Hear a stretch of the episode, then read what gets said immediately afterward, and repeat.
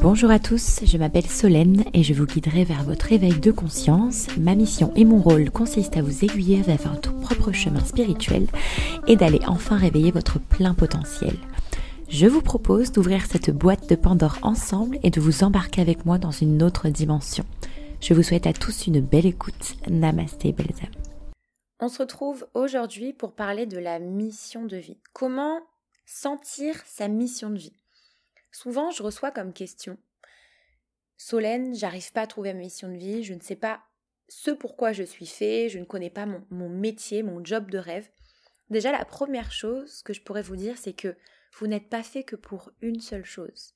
Pour moi, on est complètement libre de changer de métier, de job tout au long de notre vie, tout simplement parce qu'on ne va pas forcément être passionné des mêmes choses tout au long de notre vie. Mais cependant, je pense profondément qu'il y a quand même des choses sur lesquelles nous sommes plus à l'aise, plus passionnés, qu'on fait davantage avec le cœur et que notre âme finalement nous demande d'aller vers ça. Pour moi, on peut sentir sa mission de vie, je vous dirais beaucoup à travers la méditation. Parce qu'en fait, on peut profiter et sentir profondément en nous quelle est l'aspiration souche pour laquelle nous nous sommes incarnés. Et derrière cette incarnation, le rôle qu'on joue, c'est pas une mission. Pour moi, la seule mission que nous sommes censés remplir et vivre dans cette vie, c'est d'être heureux. Donc le terme mission de vie, finalement, il n'est pas forcément juste dans le sens où je dirais plutôt quel est notre rôle dans la vie. Pour moi, on est tous uniques dans ce monde. Aussi nombreux soyons-nous dans cet univers, on a tous une intention directrice qui nous est propre et qui peut être floutée par les confusions dans ce que nous propose dans la vie. Le fait qu'on ne se pose pas de questions et qu'on s'éloigne de ce que nous dit notre cœur. Donc pour moi, l'objectif profond, il est le même pour tout le monde, c'est le bonheur. Mais nous n'avons pas tous la même aspiration. En fait, il faut bien comprendre qu'il y a des personnes dans ce monde qui vont avoir envie de vivre des aventures, de partir à l'étranger, qui vont avoir une espèce de soif d'exploration de la matière, du monde. Il y a des personnes qui vont avoir envie de créer une famille, de se marier, d'avoir des enfants, d'acheter leur maison. Il y a des personnes qui auront simplement besoin de reconnaissance aussi. Il y a des personnes qui vont avoir envie d'entreprendre, qui vont vouloir être seuls quelque part. Alors, je parle un petit peu de clichés, mais pour vous faire comprendre qu'on n'a pas tous les mêmes aspirations dans la vie. Nous avons tous le même objectif, c'est d'être heureux, de trouver le bonheur, mais la notion du bonheur sera vraiment pour moi différente d'une personne à une autre, tout simplement parce que les aspirations derrière ne seront pas les mêmes. Et donc, il faut savoir qu'à chaque fois qu'on fait quelque chose, on soigne une partie de nous-mêmes et on continue à grandir, à évoluer. Le truc, c'est que on a souvent l'impression d'être perdu, de pas forcément être à sa place. Et c'est ce qu'on se pose, moi-même, la première. Pour être honnête avec vous, il y a encore 4-5 ans de ça, je me cherchais énormément. Je ne savais pas du tout quoi faire. La seule chose que je sentais profondément, c'est qu'il fallait que je crée mon propre métier. J'avais ce désir et ce besoin d'entreprendre. C'est la seule chose que je savais. Mais c'est très vaste parce qu'on peut entreprendre dans énormément de choses. On peut entreprendre en ligne, mais on peut aussi ouvrir un business en dur. Il y a énormément de choix. Et surtout, on vit quand même dans une ère, dans une société où on a accès à l'information très rapidement, de façon très facile. Mais ça, j'en avais aucune idée. Je ne savais pas. La seule chose dont j'étais sûre, c'est je veux entreprendre parce que je veux voyager. Donc, j'étais quand même certaine de l'entrepreneuriat en ligne parce que je me disais, si j'ouvre quelque chose en dur, je vais être bloquée. Et moi, je n'ai pas envie d'être bloquée. J'ai juste envie de pouvoir voyager librement avec mon business, depuis mon ordinateur, sous les cocotiers. En gros, c'était un petit peu l'image que je me faisais de ma façon d'entreprendre, de ma mission de vie. Mais j'avais pas vraiment d'idée, parce que oui, je peux faire ça. Et c'est d'ailleurs ce que j'ai fait au départ. Mais je me suis lancée dans des business avec lesquels je n'étais pas du tout alignée. Parce que je ne m'écoutais pas. Je n'écoutais pas quelle était ma réelle mission de vie, jusqu'à ce que je le sente. et que je sente que l'un des rôles principaux que j'ai à jouer, c'est d'aider les autres. Alors de quelle façon on aide les autres ? On aide les autres de plusieurs façons. Alors je l'ai fait de plusieurs façons, à travers ma formation d'affiliation, maintenant à travers cette académie d'éveil spirituel, le business, etc. Mais je ne le savais pas ça au début. Je ne le savais pas puisque je m'écoutais pas. Voilà, je me faisais pas confiance. Et donc je pense aussi que la confiance en soi rentre beaucoup en jeu. Se faire confiance, s'écouter, il y a une grande part d'intuition. En fait, pour moi, tout est lié parce que finalement, quand on écoute son intuition, c'est qu'on se fait confiance.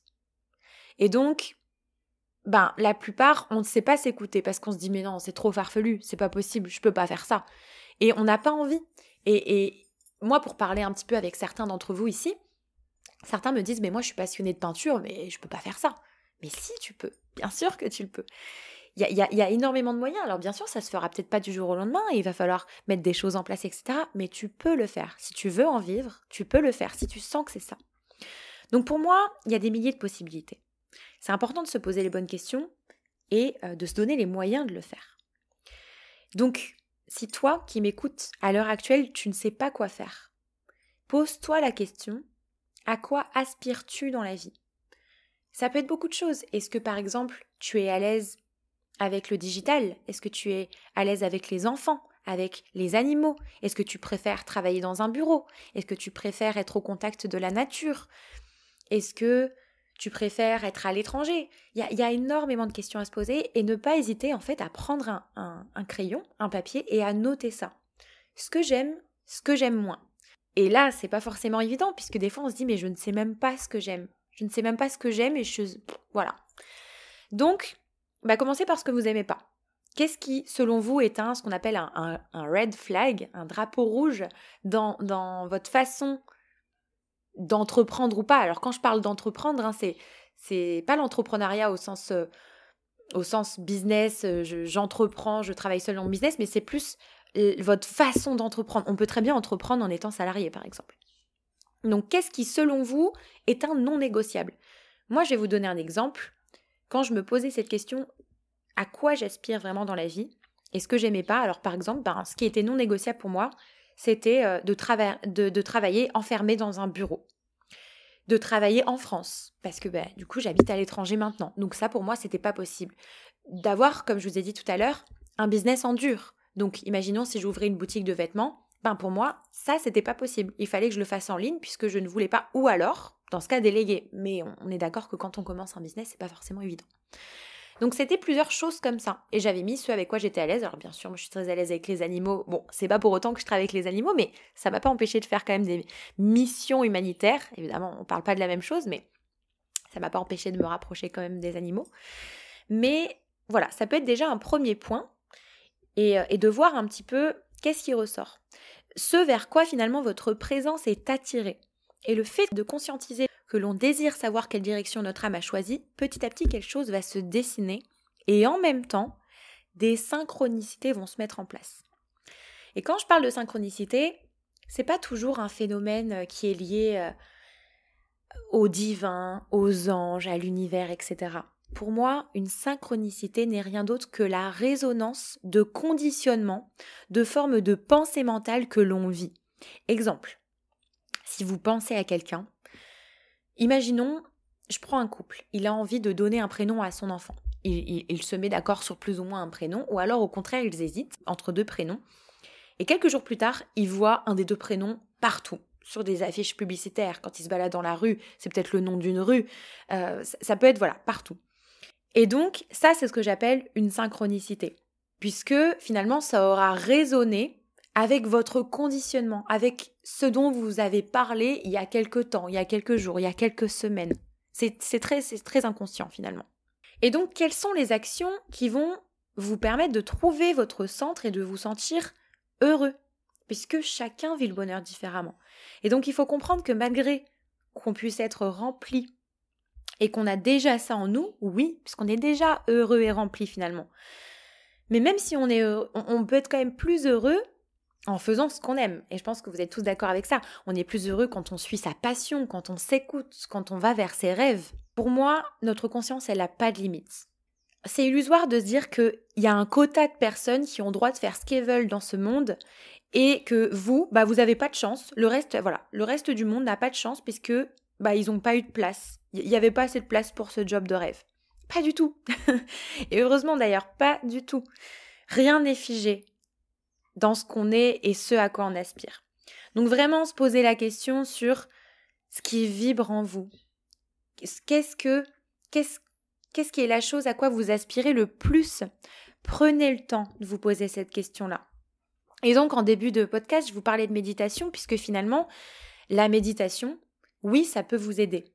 Et je ne vous demande pas de faire 1 heure de méditation, mais juste 10 minutes par jour pour faire le clair, en fait, dans votre esprit, puisque quand vous méditez, c'est beaucoup le subconscient qui vient vous parler. Donc, ce sont des choses qui sont invisibles dans votre conscience, dans votre conscient, même votre vie consciente, dans la vie de tous les jours. Et la méditation peut vous apporter beaucoup de réponses. Quand je dis des réponses, ça peut être, vous pouvez voir un signe, un symbole, recevoir un message, entendre un mot. Des fois, ça fera peut-être pas de sens tout de suite, mais notez ce que vous recevrez. Puisque ça peut faire du sens quelques jours après, quelques semaines, peut-être parfois quelques mois après. Et il va falloir beaucoup, beaucoup de signes. Mais l'essentiel, c'est que vous soyez ouvert et à l'écoute de ces signes-là. Je pense que c'est très important. Et donc, je pourrais vous dire aussi que parfois, il existe des synchronicités qui peuvent être négatives. Alors, quand je dis négative, c'est, imaginons, vous devez aller voir un guérisseur. Voilà, par exemple. Je vais prendre l'exemple de moi à Bali. Imaginons, demain, je dois aller voir un guérisseur qui habite à quelques kilomètres de chez moi. Et là, mon scooter, il démarre pas. Là, je pourrais le prendre comme une synchronicité. Ah non, c'est un signe, il faut pas que j'y aille. Mais en fait, non, pas forcément. C'est peut-être un signe, justement, que je dois y aller. L'univers me met au défi, me dit « Voyons ce que tu vas faire de ce signe-là. Est-ce que tu vas t'arrêter ? Est-ce que tu vas abandonner ?